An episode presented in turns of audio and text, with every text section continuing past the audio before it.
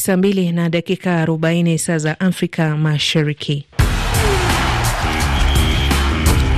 Tunaingia viwanjani na Victor Buso yuko tayari kutujuza mengi. Karibu.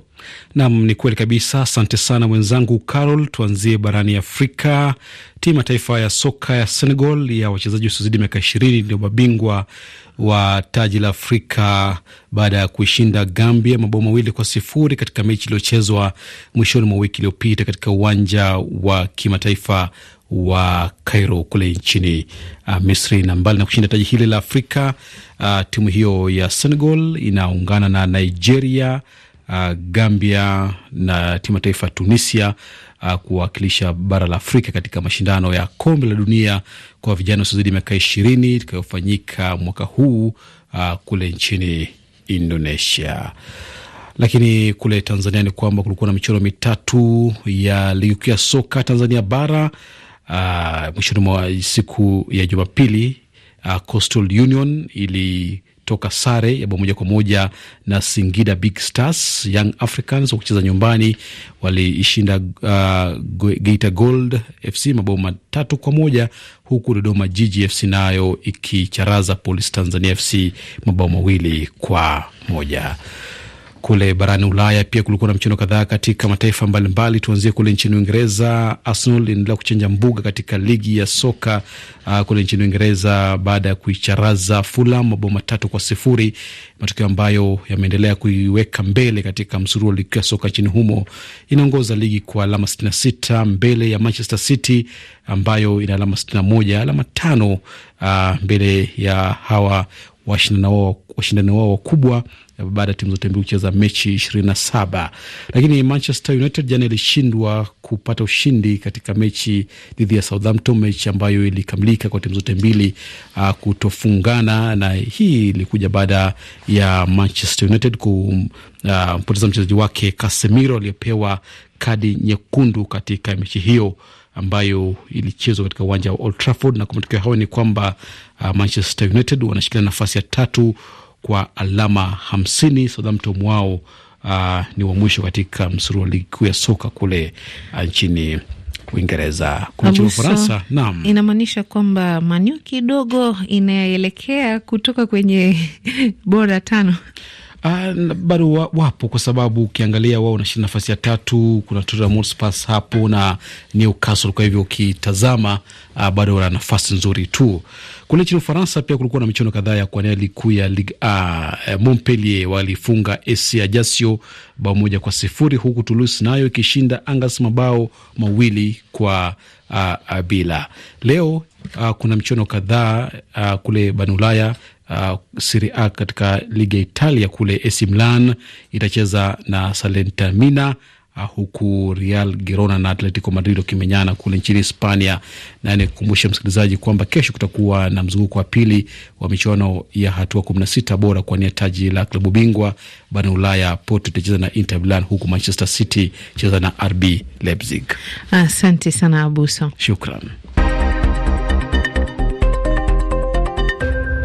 Uchambuzi wa magazeti na Minzileti Jai, karibu nam. Asante Carol. Nianzie kule nchini Jamhuri ya Kidemokrasia ya Kongo. Actualite.cd laandika wasichana ishirini na moja waathiriwa wa ubakaji wa washtaki waliowabaka mbele ya koti kuu huko Kivu Kusini Mashariki mwa nchi hiyo. Le Volcan News eh, la huko Goma laandika hali ya wasiwasi yaendelea kushuhudiwa huko Sake, kilomita 27 na mji wa Goma, ambapo mabomu yanayodaiwa kuwa yanarushwa na M23 huku jeshi likiendelea kupambana na waasi hao. Lakini Le Potentiel limechapisha taarifa kuhusu kauli ya ujumbe wa Baraza la Usalama la Umoja wa Mataifa kuhusu vita mashariki mwa DRC. Uh, suluhu ni kati ya Wakongomani. Nielekee kule nchini Tanzania. Gazeti la Nipashe limeandika rushwa ya ngono bado shida sokoni, udadisi wa baini wajasiriamali wana uh, ili kupata vizimba. Gazeti la Majira laandika polisi yaanika ukatili Kibaa ni mwana, wa mwanamke wa miaka thelathini alimwagiwa mafuta na kuchomwa moto, waeleza alivyokutwa akiteketea, alikuwa mtumishi wa BOA.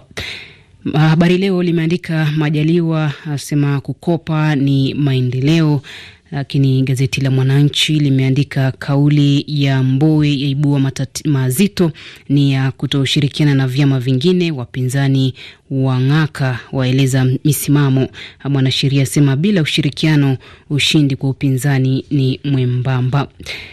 Nielekee kule nchini Rwanda. Gazeti la The New Times limeandika sheria kumi za kihistoria zinazowawezesha ama zinazowezesha haki za wanawake kulindwa. Gazeti la Taifa Leo nchini Kenya limeandika fanyeni handsheki wahimizwa. Gavana Sakaja na wazee wa jamii ya Waluo washauri rais na Raila wapatane kuepusha mgogoro unaonukia. Viongozi hao wawili hata hivyo wameapa kutowafikiana, kila mmoja akishikilia msimamo wake mkali, hali inayohofiwa huenda ikatatiza utawala wa Ruto. Gazeti la Daily Nation limeandika uh, watumishi wa umma kupoteza marupurupu. Ni tume ya huduma uh, kwa umma yaandika barua kupinga hatua hiyo ya tume ya kuratibu mishahara SRC. Lakini gazeti la The Star pia linachapishwa nchini Kenya limeandika UDA yazindua vita dhidi ya kampeni ya Raila wandani wa Ruto wasisitiza hakuna nafasi ya majadiliano na upinzani. Carol, sijui kama Kenya bado tuko kwenye msimu wa siasa ama ni serikali inafaa ifanye kazi? Ni kama siasa bado hazijamalizika, kwa sababu unaona hata rais mwenyewe na timu yake bado wanaenda kutoa shukrani, lakini siasa zinafanyika pale. Shukrani Minziletijae nam ni mkaribishe Benson Wakoli, makala ya Jua Haki Zako.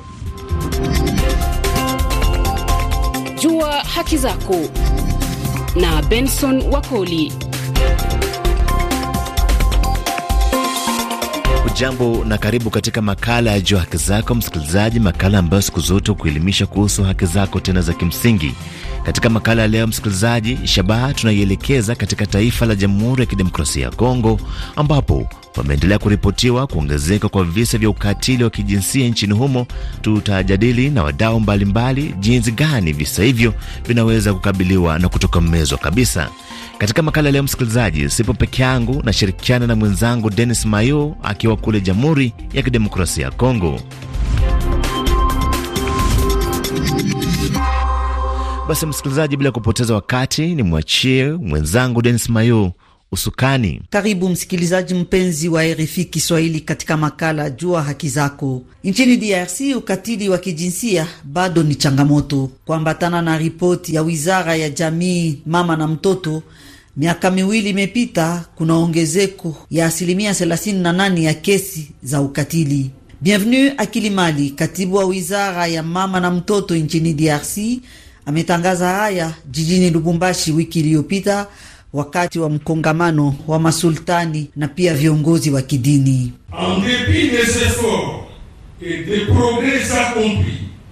Pamoja na juhudi na maendeleo yaliyofikiwa na serikali na washirika wake katika kupambana na ukatili wa kijinsia, ukubwa wa jambo hilo bado linatia wasiwasi nchini DRC. Kulingana na ripoti ya jumla ya kesi za unyanyasaji wa kijinsia muda wa miaka minne iliyopita, hali ni mbovu. Mnamo mwaka 2021 nchi ilirekodi zaidi ya visa 90375 wakati mnamo mwaka wa 2020 ni zaidi ya kesi 70142 ziliripotiwa. Tafiti zimeonyesha kuwa kuendelea kwa ukubwa huu wa ukatili kutokana na kanuni za kijamii na kitamaduni zinazotawala wanawake katika jamii zetu na pia imani fulani na desturi za kidini. Baadhi ya vita na migogoro ambayo ni mojawapo ya visa vinavyosababisha ubakaji nchini humu, kuna pia mila fulani fulani ya asilia. Bibi Nenet Mwange, kiongozi wa shirika AFEMDECO inayopigania haki za mwanamke jijini Lubumbashi, anaeleza ni hasa mila gani inasababisha vitendo hivi vya ukatili. Kwa kweli tunaona kama mambo iko mingi sana. Kama tunaangalia ya kwanza kutokusomesha batoto banamke. Ile nayo ni, ni tatizo sana, hasa katika vijiji. Ile njo iko ya muhimu sana, sababu kuma vijiji wanowesha mtoto mwanamke na duza na neva ikuko na bashef kutumia bengine banasema wakati tu mama anachugua mimba familia yako inakuya deja nasema kama ule mtoto akizalika mwanamke atakuwa bibi wa mtoto yetu, na hiyo tabia ingali hadi leo. Tulikuwa na bashef kutimia humu ndani, kama mimi nabeba example ya chef kutimia Okasai Central, anasema hadi leo ingali inaongezeka, lakini banaenda kukombanisha polepole, bado kuisha.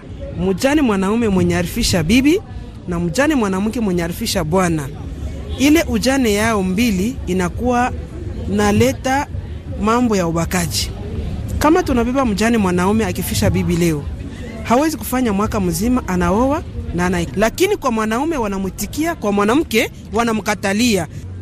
Makanisa mengi inakazia sana leo kusema uh, Biblia hata Korani inasema mwanamke ni sherti atii mwanaume, mwanamke ni chini ya, ya, ya mwanaume uh, na hiyo mafundisho wanahikazia sana, eti hiyo nayo haiwezi kuleta matatizo.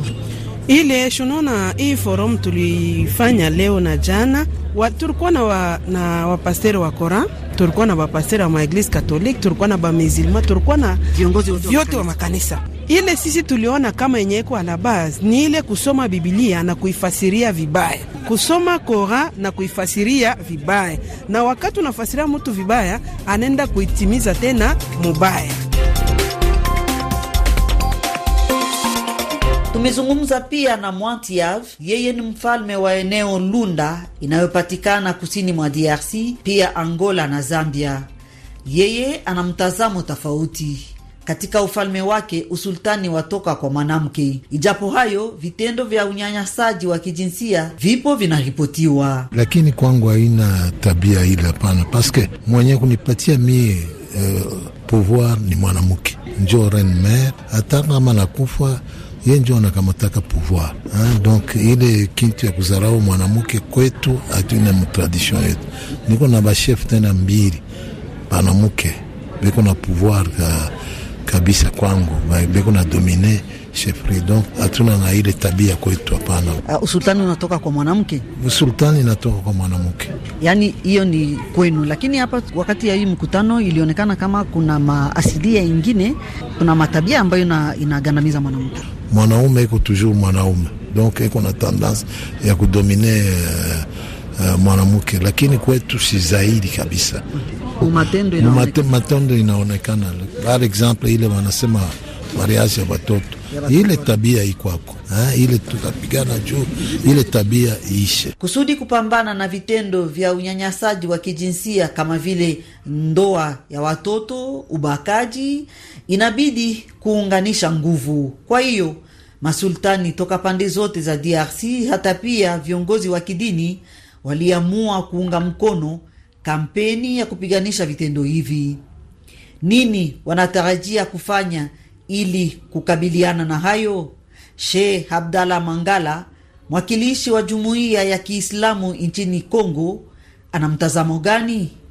Leo tunakutana hapa na wakubwa wa nchi na wasultani wa mavijiji ili tuweze kusikiliza kitu gani kibaya, na kile kibaya serikali atajua kama kisheria haiwezekani, na sisi wanadini tutajua kidini haiwezekani, na hata huyu mkubwa sultani wa, wa mji naye vile vile atatizama katika sheria zake hazifai. Yaani, mwisho ya mkongamano huu mumekamata hatua fulani hivi, ili wakati mtarejea makwenu kuendelea kazi, ni itakuwa ni kazi gani? Kwa kweli wote tumekubaliana hapa katika huyu mkutano ya kwamba haiwezekani tena mara ingine, kama vile mtoto mwanamke, kama vile kuoa mtoto mwanamke ambaye iko na miaka ya kwenda masomoni kama vile kumfanyia mtu vibaya.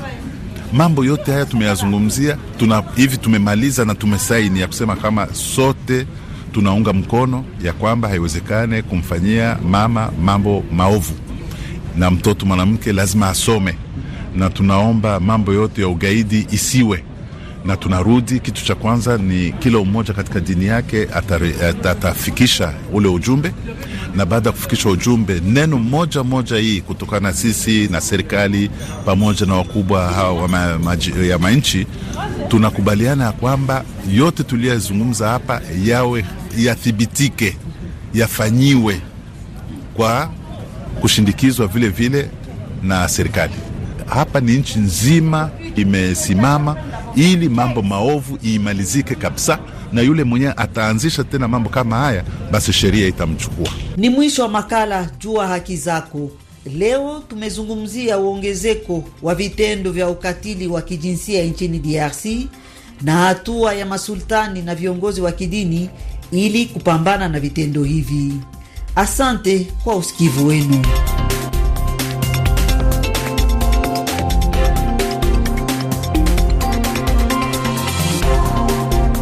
Kauli hiyo kutoka kwa Denis Mayo na wadau mbalimbali ambao wamehusishwa katika makala leo ya Jua Haki Zako, msikilizaji, makala haya yanafika kikomo, ambapo kwa kiasi kikubwa tumejadili namna ya kutokomeza dhuluma za kijinsia katika taifa la Jamhuri ya Kidemokrasia ya Kongo kupitia ushirikiano wa wadau mbalimbali. Shukran sufufu kwa mwenzangu Denis Mayo ambaye kwa asilimia mia amefanikisha makala leo ya Jua Haki Zako. Basi nami sina budi msikilizaji, bali kukuaga.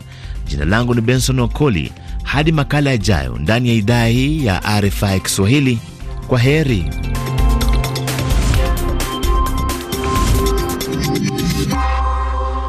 Shukrani Benson Wakuli. Kumbuka marudio ya makala haya ni hapo kesho asubuhi. Nikukumbushe baadhi ya taarifa ambazo tulikuwa tumekuandalia.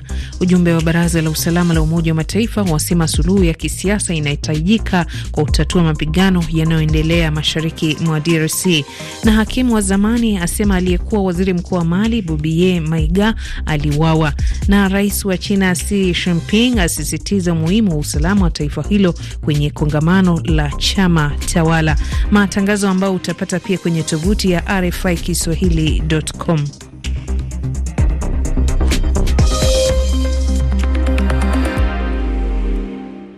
Tuhitimishe matangazo haya na kibao jetem cha kwake Gali kutoka kule DRC. Hey.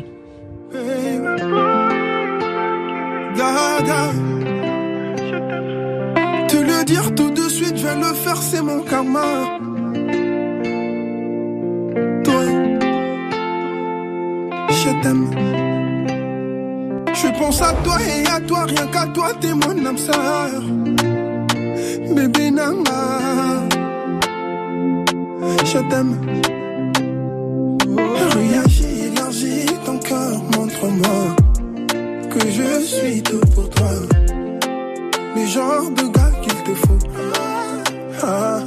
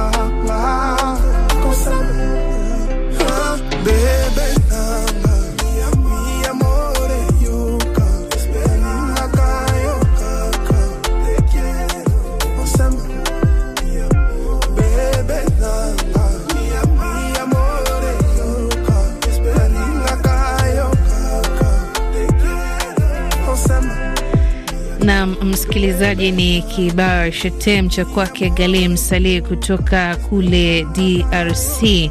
Kwa namna hiyo tunahitimisha matangazo yetu asubuhi ya leo. Ni kushukuru msikilizaji ambao umekuwa nasi asubuhi ya leo, nikimtambua Salomon Bagabo kutoka Bunia kule DRC na Musa Mbalu wa Newala kule Mtwara, Tanzania. Ni mshukuru fundi wa mitambo Vital Mugisho, msimamizi wa matangazo haya Victor Abuso. Mimi naitwa Carol Korir, pia kutomsahau mwenzangu Minzileti Jai. Hadi wakati mwingine, kwa heri.